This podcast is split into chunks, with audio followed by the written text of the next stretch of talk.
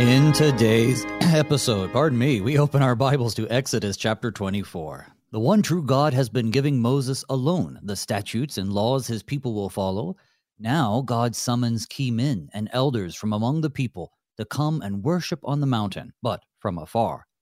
Moses descends then to relay God's covenant to all the people who unanimously agree to abide by it. The matter is sealed by a sacrifice. Then Moses enters the cloud and stormy presence of Yahweh for 40 days and 40 nights. Good morning. Today is Tuesday, December 13th, and you're listening to Thy Strong Word, the program where each weekday morning we explore the Holy Scriptures through which God bespeaks us righteous and nourishes our faith.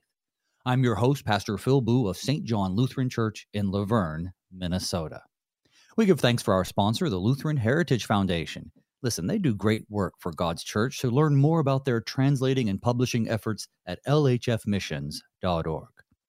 Well, join me now in welcoming my guest, regular contributor to the show, the Reverend John Lukomski, pastor emeritus and co host of Wrestling with the Basics, also on KFUO. Pastor Lukomski, good morning. Happy St. Lucie Day. Welcome back to Thy Strong Word. Pastor Booe, are you are you like six foot away from the the the, the microphone there? Because I, I I am actually infected. I I'm Oh, playing no. hurt. I I have COVID. I'm actually in my isolation room in the upstairs of our house. Thank heavens we're not doing this face to face because I would have had to cancel as we had to cancel many events this week. Oh. you know before Christmas. Well, I hope But uh, well, I hope you're feeling okay. I mean, I'm glad you're able to join us, but I hope everything's okay with the breathing and the and the you know no coughing or anything like that, no fevers. Well, uh, the fever's gone. We we did have that. We we did have the congestion.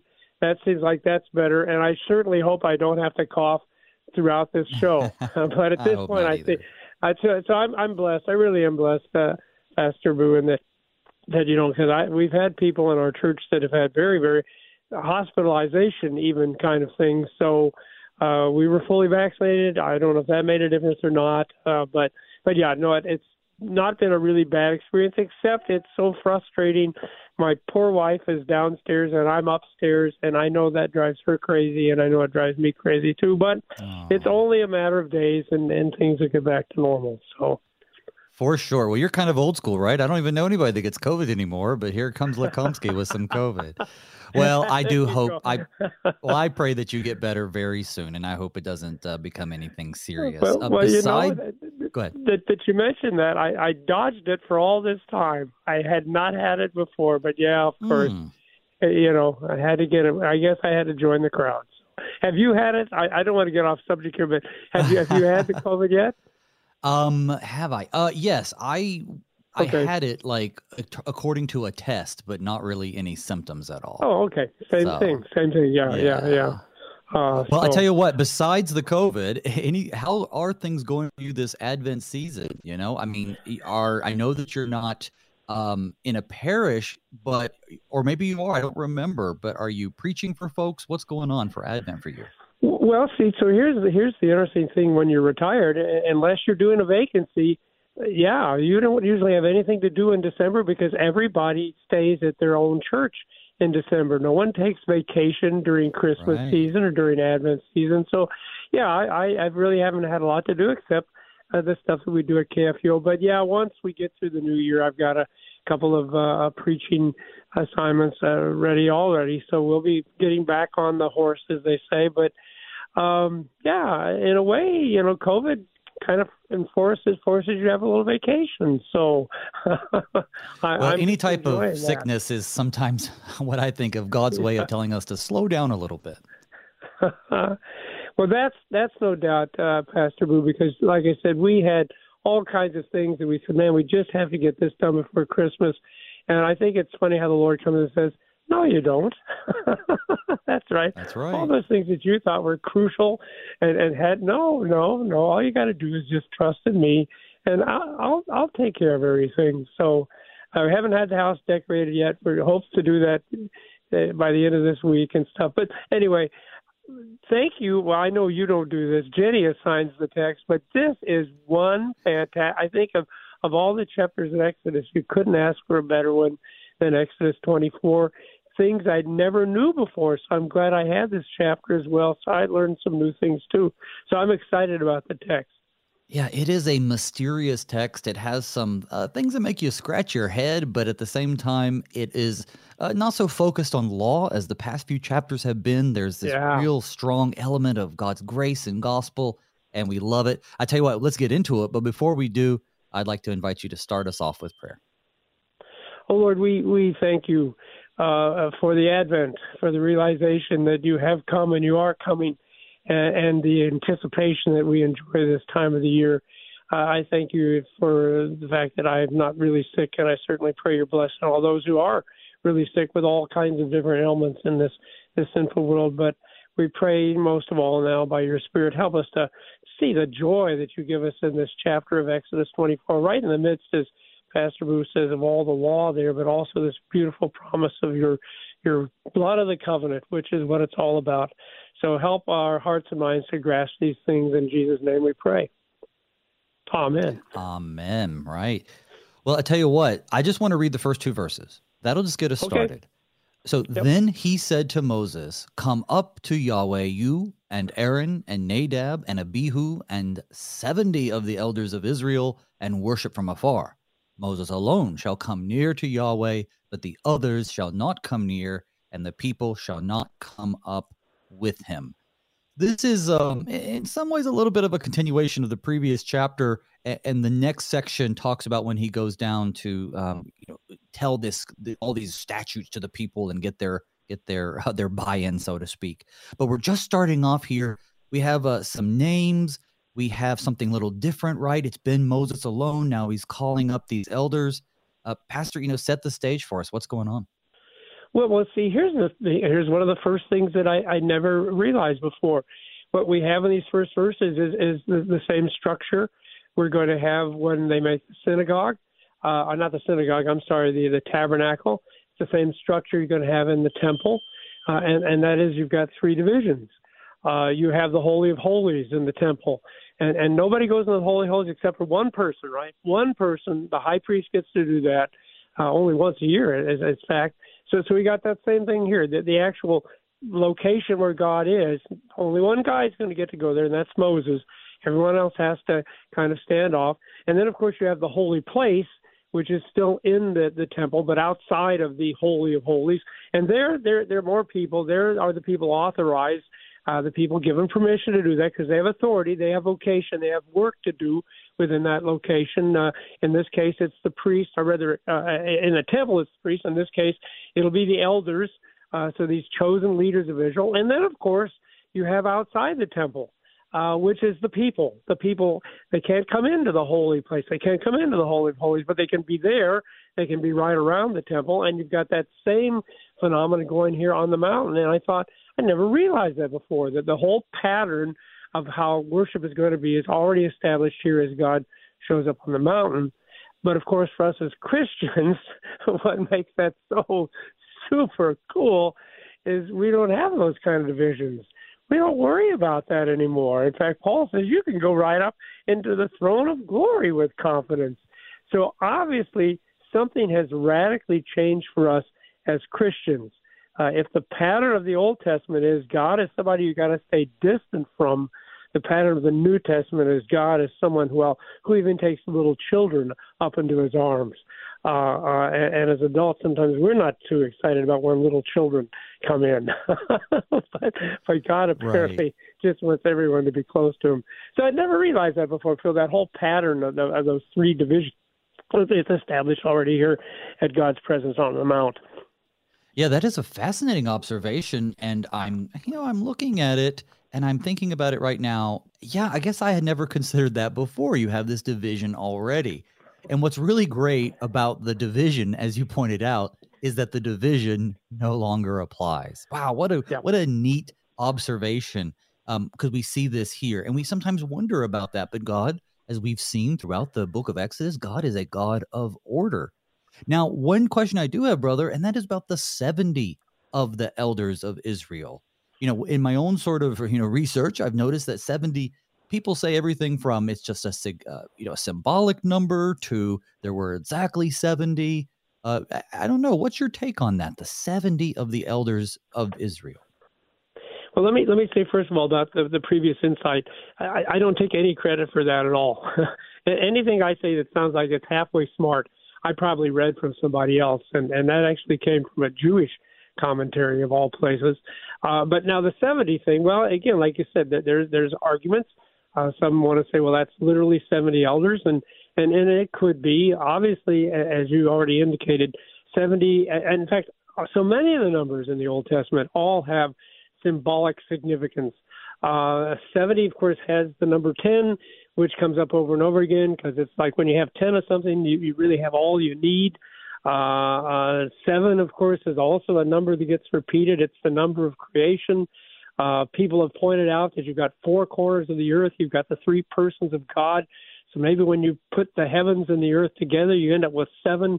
I, I don't know what. Do you have any strong feelings about it? Obviously, when God starts talking numbers, there's there's always significance to the numbers, and I think the significance here is is all the elders that we need are there. There's nobody missing, uh, and of course that pattern comes up constantly. That there's people outside of the the the, uh, uh the camp, but they're still part of the the group that God has called. Well, that's a different story in a different chapter. But uh, I, I don't know what what's your what's your feeling, uh, Doctor uh, well, you know, yeah, you know, I, I, mean, I look at it too, as you said, whenever God is using a number, whenever the Bible relates to us a number, there's generally some significance to it. And sometimes the significance is just very symbolic. Uh, what I've read, and again, you know, we don't have to make the disclaimers because, you know, everything everybody knows they've been taught by somebody, right? And Absolutely. so the, um, 70 is the number of nations uh, that Yahweh disowned at, at Babel and that I thought was uh-huh. an interesting connection. Now, whether that's the direct connection we're to be making here, I don't know. But it, it's fascinating because if if Yahweh disowns these sort of seventy nations at Babel, then these seventy elders sort of represent a bringing back into the covenant uh, in a symbolic way all the people. Because remember, while we have when we're dealing with God's chosen people that He freed from slavery in Egypt, ultimately God's plan is for all people to come to faith. And so, you know, this representation, this synecdoche, the part of the greater whole of what is coming. And that connects to the observation you made earlier about, you know, this being a worship space, right? The 70 are coming in. The priests, though, represent the people. I mean, one of the reasons why, and we'll see this later in the text, that when he calls up these elders to, you know, witness God in, in the the sapphire throne room, so to speak, uh, Moses goes down to all the people, but you can't bring everybody up because, well, it's just impractical. It's two and a half million of them. So these people represent the rest of the people. So even in this time, while we see these different categories with priests and high priests and elders, etc., the categories are there because God is a God of order. They represent all the people. Those priests and those civil leaders are at work for the people. And I think that's also important to keep in mind. This isn't God setting other people, you know, as maybe more holy than others. So, so two things. The, the first thing that I think is so important. See, the, the problem is people will take these numbers and then they go up with all kinds of crazy things that have nothing else in Scripture to back them up. It's just they come up with some crazy idea. Uh, and, and as you were talking about the fact, well, maybe 70 is representative of the, the, the nations that had uh, been cast aside uh, at, at uh, uh, Babel. Um, see, that's something that has to do with the Bible, and, and that's the one thing you got to do with numbers. Whatever you do with the numbers, you got to have something that's clear and, and definite elsewhere in Scripture in order to offer an explanation. You just can't take the number and come up like like people do with the millennium right? right? All of a sudden, now we got this thousand year reign of Christ, but there's nothing of that anywhere else in the scripture. So no, you can't do numbers that way. You can you can find the things that are clearly taught in scripture, and then say, oh, here's an illustration of that clear teaching in the number that's used here. So that that's that's a good way to handle numbers. And I really think you're right. I, I think often numbers are just practical. And and we have a an agreement going on here between God and the people of Israel. It's a covenant he's making uh, between him and the people of Israel. And, and so there's going to be a very formal ceremony we're going to go through. And as you said, you can't get all the people up on the mountain. They just wouldn't fit. So we have to have representatives, and that's what the elders do. We we do that all the time, don't we? Don't we, Pastor Booe? I, I don't right. go up to Washington D.C. I have a representative who who goes for me. So I, I I think see there you go. I think that's all it is. And and 70. Well, again, we can wonder why 70 to represent them, but you're absolutely true. This is a representation of the entire people, even as the priests would be.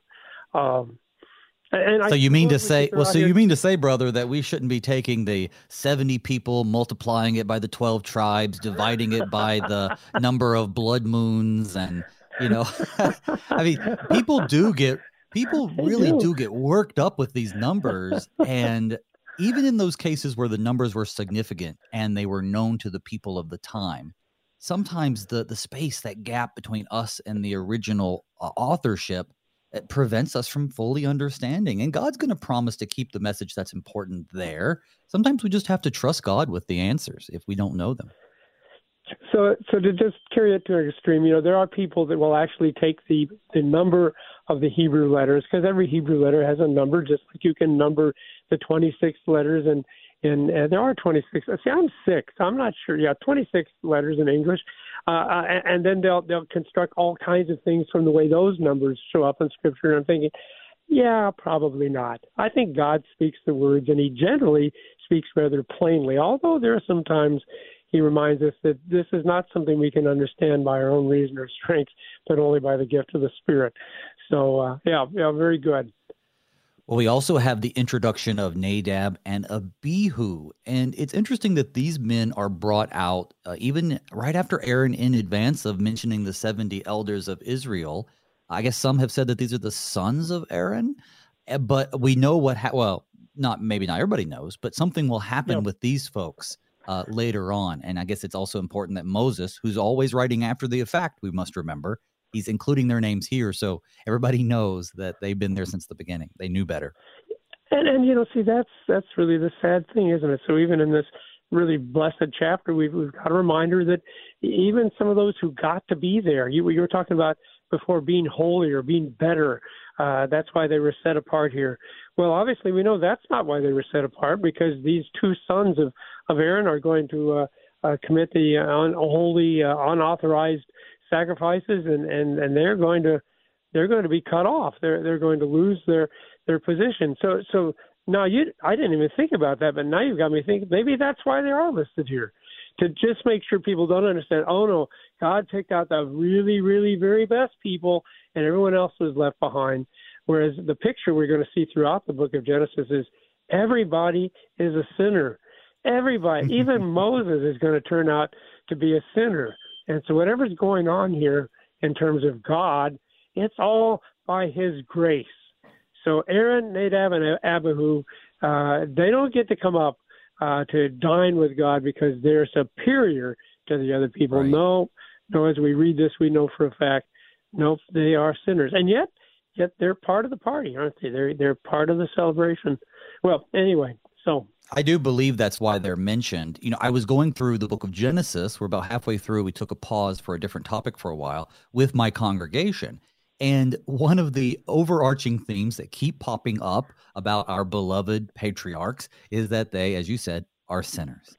And so, if the oh, overarching message of Exodus is that the people are sinners, I think that's the message of Genesis too. And I'm going to go ahead and argue every other book in the Bible, right? God alone is holy. And so when he gives us these rules and statutes and laws, which we've been, you know, trudging through over the past few uh, weeks, actually, we we have to remember that these are for our benefit. God is speaking to a people that He loves, whom He knows needs guidance, needs boundaries. All right, so let us move into the rest of uh, this section. So this is going to be verses three through eight. Here we go. Moses came down and told the people all the words of the Lord and all the rules. And all the people answered with one voice and said, All the words that Yahweh has spoken we will do. And Moses wrote down all the words of Yahweh. He rose early in the morning and built an altar at the foot of the mountain, and twelve pillars according to the twelve tribes of Israel and he sent young men of the people of Israel who offered burnt offerings and sacrificed peace offerings of oxen to Yahweh. And Moses took half of the blood and put it in basins, and half of the blood he threw against the altar. Then he took the book of the covenant and he read it in the hearing of the people. And they said, All that Yahweh has spoken we will do, and we will be obedient.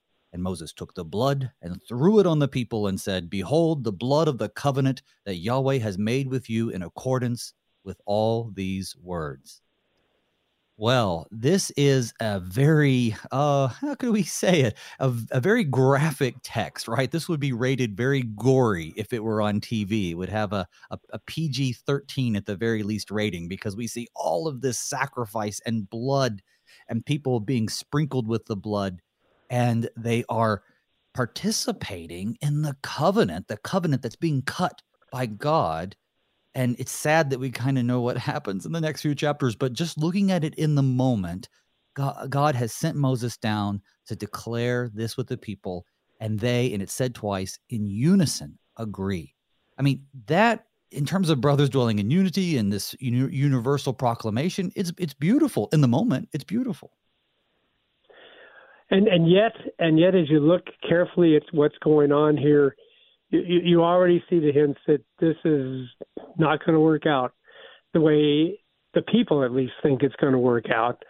Uh, I, I find it very striking that Moses has to come and tell the people all the words of the Lord and all the rules.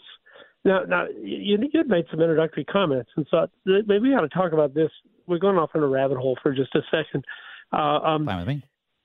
So, so in Exodus 20, when when God gives the the the, the words, the words. I, am sure you talked about that when you did Exodus 20.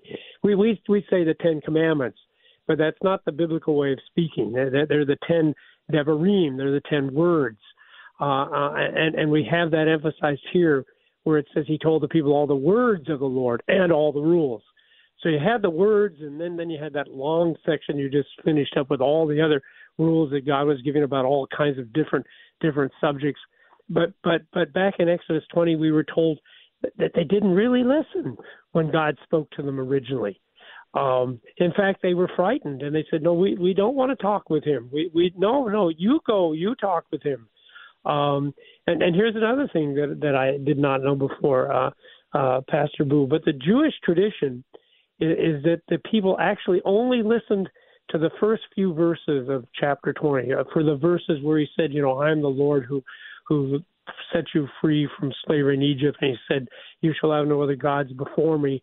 Uh, but but the Jewish tradition is after that they really weren't paying attention, they weren't listening, and and and the reason for the tradition, and again, how how could I not have noticed this in my many years of studying the, the Decalogue, the, the ten Devarim, have you ever noticed that in the first few verses, God speaks in the first person? I, the Lord, who delivered you out of Egypt. But when he gets to the, the business about uh, uh, honoring the Sabbath day and taking the name, all of a sudden he speaks in the third person, right? You should not take the name of the Lord. He doesn't say you should not take my name in vain, which is what would be consistent with what he said at the beginning. And, and so the Jewish tradition is is then no, no, that that's actually Moses at this point telling them be, because they they wouldn't listen to the Lord. Uh, well, whether that tradition is true or not, I, I think that's the irony here. That they're not really paying attention to what God is saying, and and we don't pay attention either. See, I, I'll give you. This is what Jesus gets at, by the way, in the Sermon on the Mount. So we hear God say, "Thou shalt not commit murder," and I'm going, "I I did that." Where's my Where's my list? I can scratch that one off. I've never murdered anyone, Pastor Booe. And of course, Jesus right. comes around and says, "Really? Are you sure? Maybe you need to think about this more. Maybe you really need to listen to what that means. Because if you've been angry with your brother, if you've hated your brother, if you've even called someone a fool, you, you've already broken that commandment. And of course, he does the same thing with adultery and lust and, and I think that's the distinction we have here in the verse where he says he told the people all the words of the Lord and all the rules. Uh, the words of the Lord are these things that come and address our heart. And and if you really hear what the Lord says, you're going to have to confess what Jesus says that out of the heart comes, and then there's a whole list of all the evil things that we do. You know, you're, you're certainly not going to say, "Oh, well, I can do that." See, uh, that's the foolishness we have here when they say, "Oh, we can do that." No, because if you really listen to the words of the Lord, you say, "No, man, even if I want to do that, I, I, I cannot do that. Now, now the rules, yeah, we can probably all keep the rules. You know, there's that long list of, of ceremonies and all that stuff that needs to be done, uh, things that would have to be enforced by by the law and the, the, the, the judges and the courts. Yeah, we probably can all do that. But but the words of the Lord, the words of the Lord's law, you know, anybody who really, really listens to that would have to confess. They'd have to confess. That's what they'd have to do. They'd have to repent. Uh, and and and I, I don't you get the impression here that that so they say this and Moses says, "Oh, oh my God, you don't understand." So all right, let's make the sacrifices. Because I'm telling you right now, you're not going to do it. So we're going to need to make the sacrifices. So let's get the animals. We've been given commands about altars. Let, let's get the blood out because because no no you're misunderstanding and and your whole history is going to be showing you that you cannot do these things by your own by your own. So I don't know. What, what do you think about? Do you think there's any truth in what I said there, Pastor Booe? Well, no, I think so. I think that makes a lot of logical sense in terms of you know God is declaring this, and then Moses is then relating that to the people. I guess I've always thought of the people not wanting to hear from God directly came from their fear, their fear, which is reinforced even by God Himself when Moses seeks to be in the presence of God, and God says, "Well, no, you know, I'll I'll show you my the the backside as I walk by." That if you see God, uh, you know, you'll have trouble continuing to live, and so they're worried about that.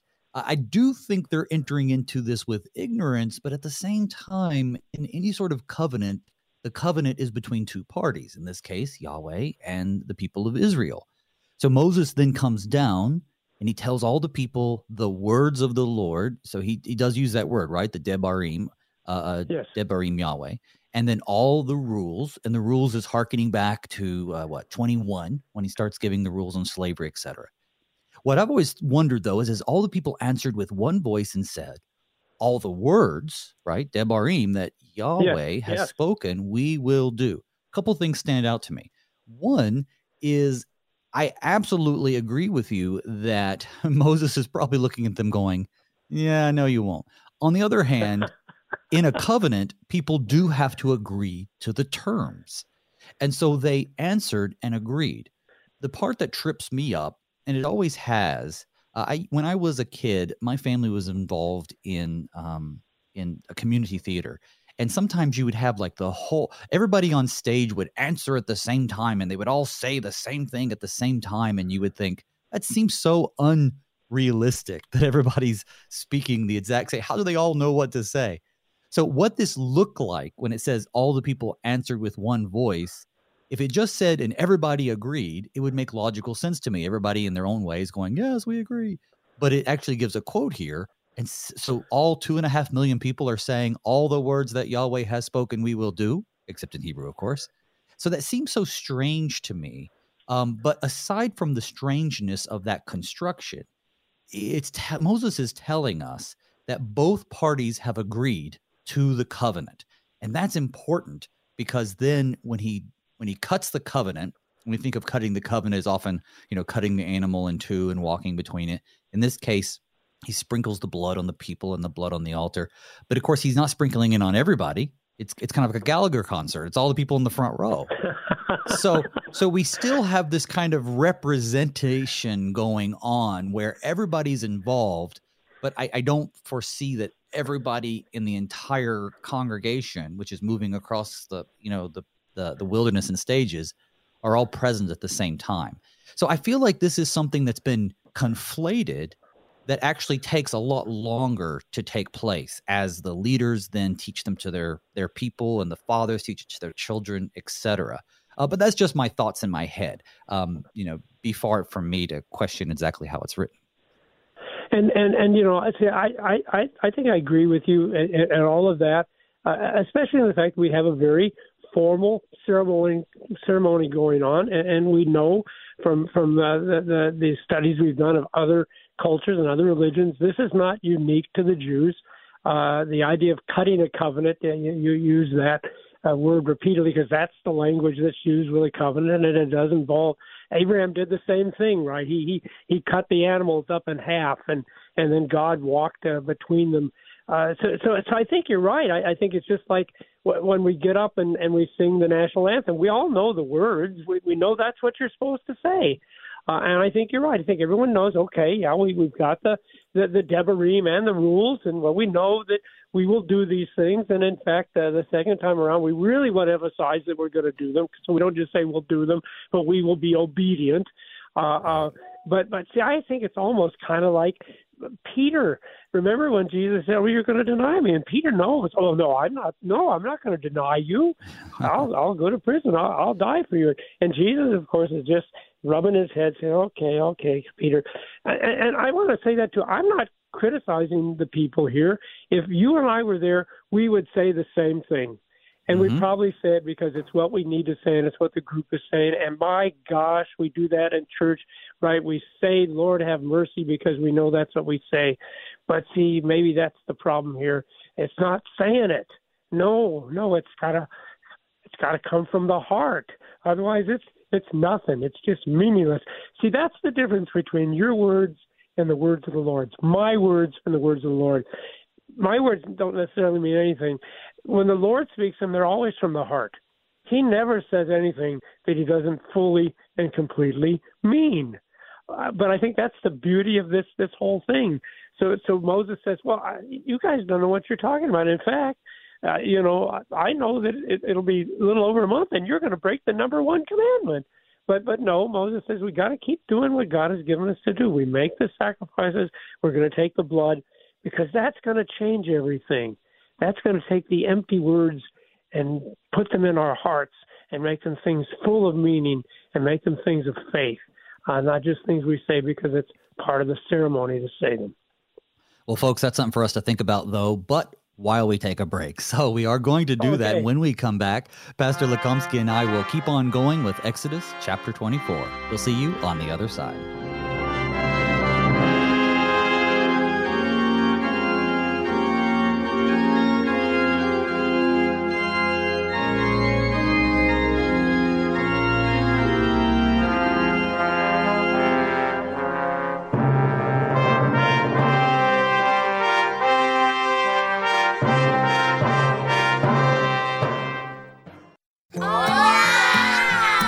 These are the voices of young Lutherans in Mexico City, children who are excited to learn more about their Savior, Jesus.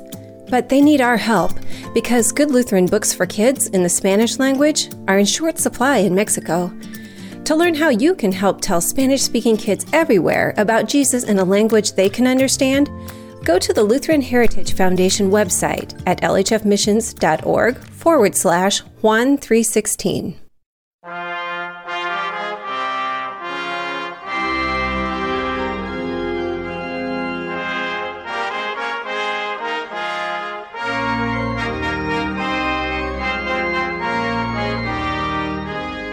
Welcome back to Thy Strong Word. I'm your host, Pastor Phil Booe. With me today is the Reverend John Lukomski, co host of Wrestling with the Basics, also on Worldwide KFUO. Well, before we jump back into the text, folks, I want to remind you that if you have any questions or comments about today's show or you want to get in touch with my guest, feel free to direct them or contact me at pastorbooe at gmail.com. That's P A S T O R B O O E at gmail.com. Well, Pastor Lukomski, before the break, we were kind of getting into this idea where the people are all assenting with one voice, whether that's this literal, instantaneous, you know, uh, motivated by the Holy Spirit uh, in unison, all the words of Yahweh will do, or whether it's sort of a little bit more of a gradual thing. Regardless, the people are consenting, assenting to this covenant. And we know and you talked about the people who may be just going through the motions, and there are undoubtedly plenty. I would also add that there are probably people who really, really, really, really, really mean it, but it's coming from a place of naivete that they could actually keep it. That it's not really about the Lord, because the Lord is going to show time and again that He's really the only one that can ever uphold either end of the bargain. So, so, so, Pastor Booe, man, man you have you've inspired me. So, so, so, think with me for just a second. So, so this whole formula that we're doing here, this is not new. This is common. Uh, in fact, these people, I'm sure, have encountered it in their interactions with people of other nations. Uh, usually, it's not between God and people; it's usually between the king and, and the people. So that's unique here. Uh, that mm-hmm. God is all of a sudden giving rules and directions because usually that comes from your government that gives you the rules and directions. So that's unique. That's one thing special. But we all know how it works. And like you said, it's a two-part thing. So we we come and and and uh, we we have our representatives there. God, of course, is there representing Himself. Uh, you even see that in the sacrifices they're offering.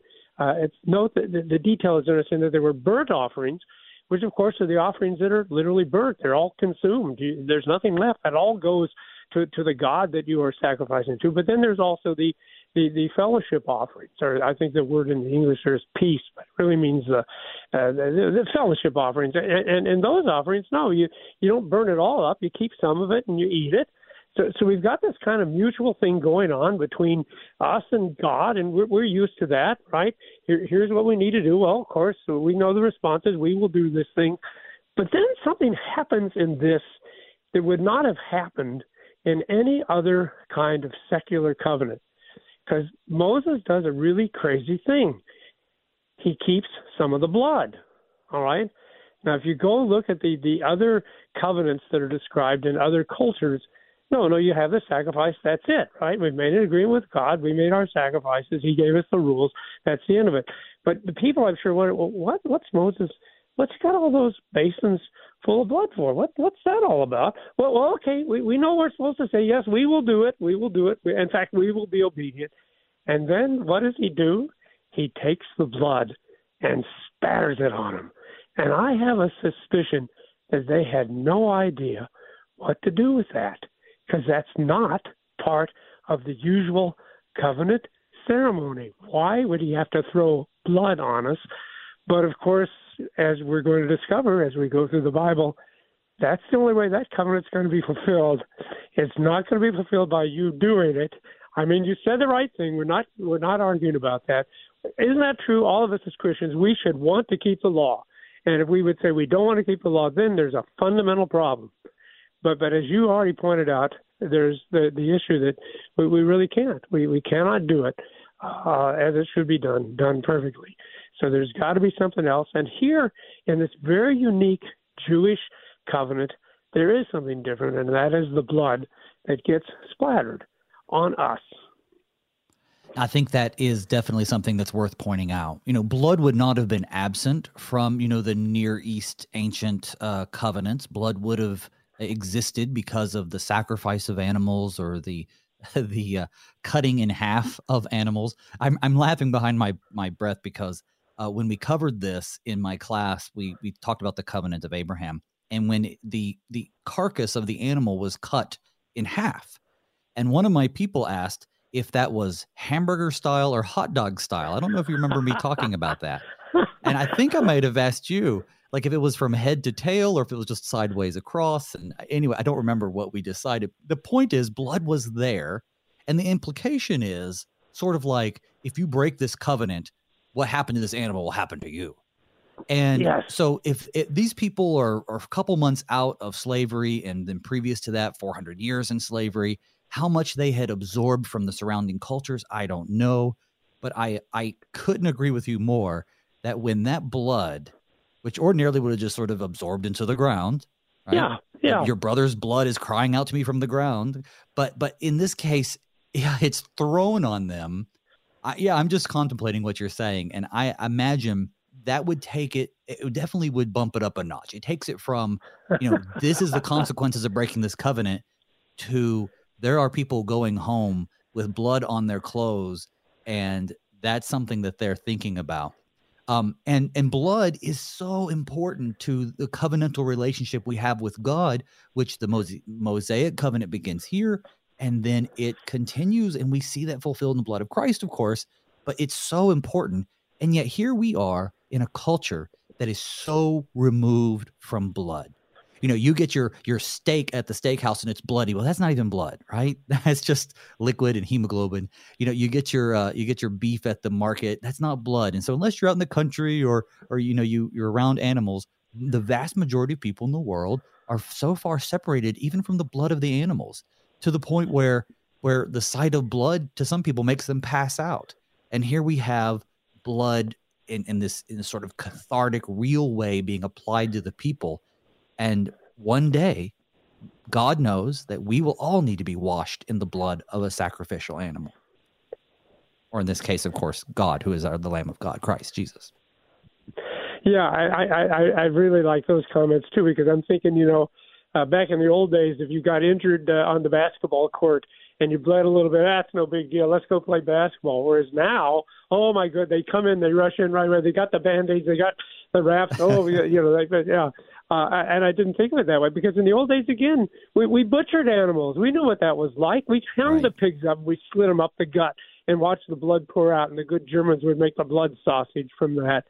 Uh, and you're right. Maybe we we've lost something because we we distance ourselves from that visceral that that, that blood. Uh, because that's the point here. Hey, you you want to talk about salvation?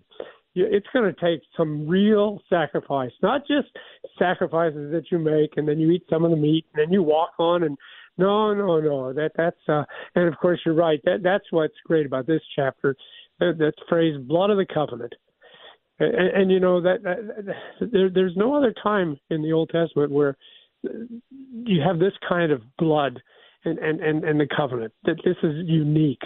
Uh, not that there isn't blood in every sacrifice. Of course there is, but it all goes back to this thing, this blood of the covenant.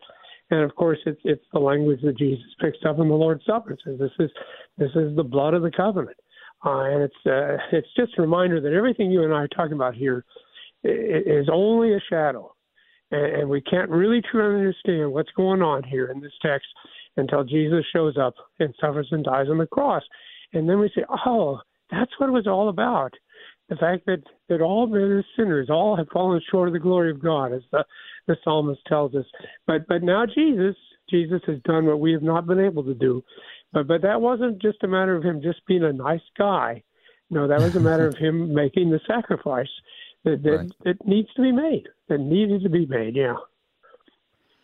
The uh, he says in verse seven, he took the book of the covenant. I just want to point out for listeners that uh, most people understand this to be chapters twenty through twenty three is essentially the contents of that book of the covenant, those those laws and those sorts of things.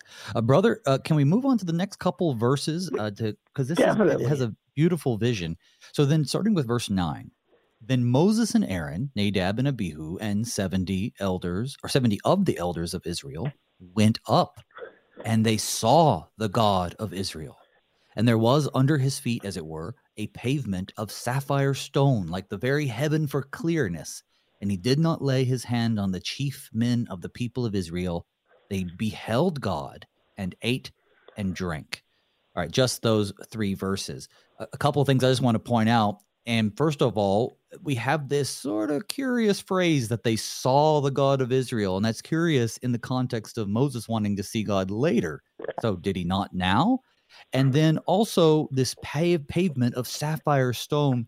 I've heard very good arguments about how uh, uh, they're really irrelevant, but they're interesting about how the tablets of the Ten Commandments may have been inscribed in giant sapphire stones. Again, irrelevant, but interesting to think about. So, brother, what do you think? Uh, they're going up here and they're and they're and they're eating in the pre- eating and drinking in the presence of God. I think that's the most important part. But what a what a wild scene. So uh, yeah, see, obviously when I'm reading it, I'm thinking, wait a second, I, I thought I was told I can't see God, and now all of a sudden they are seeing God. Uh, and, and uh, I read any number. It, it's something we're not sure. We wrestle with. Uh, the two things that, that struck me is, that it's interesting that it then says they beheld, they beheld God. Uh, that's the second word that is used there, and, and that word uh, is usually used of the prophets and their visions. Uh, Isaiah beholds God. Amos beholds God. There, there's a couple other instances where that particular Hebrew word is used for what the prophets see. And so I think maybe that's what we have here. They're not actually seeing God uh, with their their bare eyes, but they're seeing a vision of God. Uh, and it is interesting that while we have a very and I like that. I think that's a really cool insight that maybe we always picture them as being these salt, but maybe they're sapphire stones that they're written on. That would really be cool, wouldn't it, Pastor Booe? I can just picture that in my head. Uh, but anyway, the fact that we don't actually get a description of God we, we, we get a description of what he was standing on, but not God himself, which I think reaffirms again that no, we're not actually seeing seeing God, but we have a vision of the Lord. Although what's really neat is even if you have a vision of the Lord, you're at risk, right? So the right. Moses has to comment, well, God didn't wipe him out. and I'm thinking, well, uh, is, isn't it Isaiah says, oh, I'm a man of unclean lips. Woe, woe is me when he comes into the vision of God. So, so yeah, anything where God comes in His holiness is a very, very scary place to be. Unless, of course, as we said earlier, unless you're covered with the blood of the Lamb, and then then it's not scary at all. Then you you can rather just come in with confidence, uh, as Paul says. Well, I think one thing that's important to remember too is that God's the one who makes the rules. So he says very clearly in Exodus 19 that people can't get too close lest they be destroyed. Yeah. But then in this verse, it just specifically says, and he it says he did not lay his hand on them. Uh, actually, I think the Hebrews more he did not stretch out his hand against them. So basically, despite what he said in his summoning them up, he's given them this precious opportunity to see well him or a vision of him or a representation of him, and yet come out unharmed. And this isn't something that they should seek on their own because when Moses does it, well, what in, in about 10 chapters, Moses tries to say, Well, can I see you maybe again? Then God says, No, I, I'm going to dictate the rules upon which you can see me. And that I think has eternal consequences too, because then throughout history, people have tried to dictate how they will approach God. And God has said, No, it's not that I don't want you to approach me, it's that I want you to approach me on my terms. And then he sends us Jesus who we can behold and not die, and through whom we can have access to the Father and not be afraid, but not on our terms. We have to remember that we're creatures. He's the creator. And and so what what's going to happen then is if they actually did see uh, a god, then they're going to make an idol of him and they'll worship the idol rather than realizing no, it's not. It, it's yep. God Himself. That's what you need, not some representation you've made of God, and that's exactly what they'll do. Uh, they'll use their imagination because they don't have anything else to use. But uh, you're absolutely right. Uh, we we can't make up our own ways to coming to God. In fact, the Bible is pretty clear about it. there's only one way. No one comes to the Father but by me. Jesus says. See, so uh, put aside any thoughts about we have to see God, we have to know what He looks like, because the fact of the matter is we do know what He looks like. He looks like Jesus, uh, the full glory of God was was uh, found there in Jesus Christ. And I'm thinking this is what goes on in, in worship. You know, we come into worship and we confess our sins and, and we acknowledge that all we should get from God is we should his harm should reach out and get us, right? We should have temporal and eternal punishment. And yet what's neat is at the end of the service we're doing what they're doing in this text. We're actually there at table eating and drinking with the Almighty Holy God. Uh, why again? Because of the body given and the blood of the covenant shed for us. So I, I think this is so cool because we, we read this, and yet this is the same thing that we do every Sunday, only better, only better. Because uh, these people are going to leave, and, and there's still going to be so much question and doubt. And, and when we leave a church service, oh, oh no, it's it's okay. We we're not perfect. We have sinned. We confess that, and we know that'll continue to be an issue. But we, we've got the blood, and, and that's made all the difference in the world. Yeah, I think that's what this is just so important for us to understand, I should say. You know, this isn't the first time that Moses in Exodus has talked about uh, eating with God. Uh, we see back when Jethro came and gave him his advice, this is in chapter 18. In verse 12, it says Jethro, Moses' father in law, brought a burnt offering and sacrifices to God, and Aaron came with all the elders of Israel to eat bread with Moses' father in law before God. So this is this very um, kind of like you know, uh, basically they had this fellowship meal in the presence of God in the sense that they had just sacrificed to him in his altar. So this one steps it up even more, and now they see God in the way that he wishes to be seen, and they eat and they drink in his presence while beholding God. So not before God in terms of they're doing it in front of the altar. Now they're doing it literally in front of God. And now, as you pointed out, in these last days, we eat and drink, and not just in the presence of God and not just before the altar, but we literally put into our bodies the true body and blood of Jesus, God Himself, who saves us from our sin. For those who say, well, you know, I just think that worship needs to be more experiential, uh, they are not paying attention. there is nothing more experiential than consuming the very a true sacrifice, body and blood of God Himself.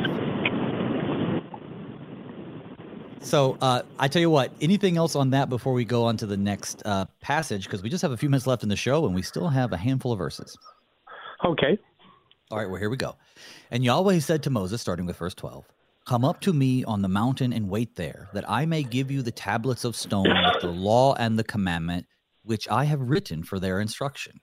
So Moses rose with his assistant Joshua, and Moses went up into the mountain of God. And he said to the elders, Wait here for us until we return to you, and behold, Aaron and Hur are with you. Whoever has a dispute, let him go to them.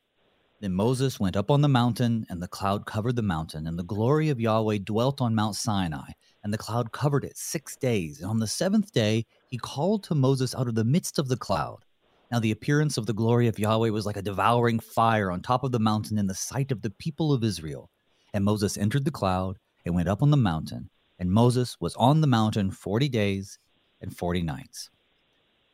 Just there, we could spend another hour on this, but just maybe hit the top top uh, topics here, the the the hot spots. You know, we have this uh, six days and God coming on the seventh. We of course have the 40 days and 40 nights. We have lots of stuff going on here. Uh, what's the most important that you want to get across, brother? Well, well, uh, maybe, since we only have a, a, a few minutes, uh, to realize that this final paragraph is actually leading us into what is going to come. Uh, the whole business about the, the, the commandments on the tablets of stone, uh, the whole business about the glory of the Lord, uh, the 40 days and 40 nights is all laying the groundwork for the terrible thing that's going to happen in the next few chapters. After having said, "Oh, oh, we'll do everything you've said," they, they turn around and break the very first commandment and make for themselves a graven image, which was the number one commandment. and they right. heard that. They heard that not only from Moses, but they heard it in their own ears. So, so that's what's important about this paragraph. We're kind of laying the groundwork for what's going to come.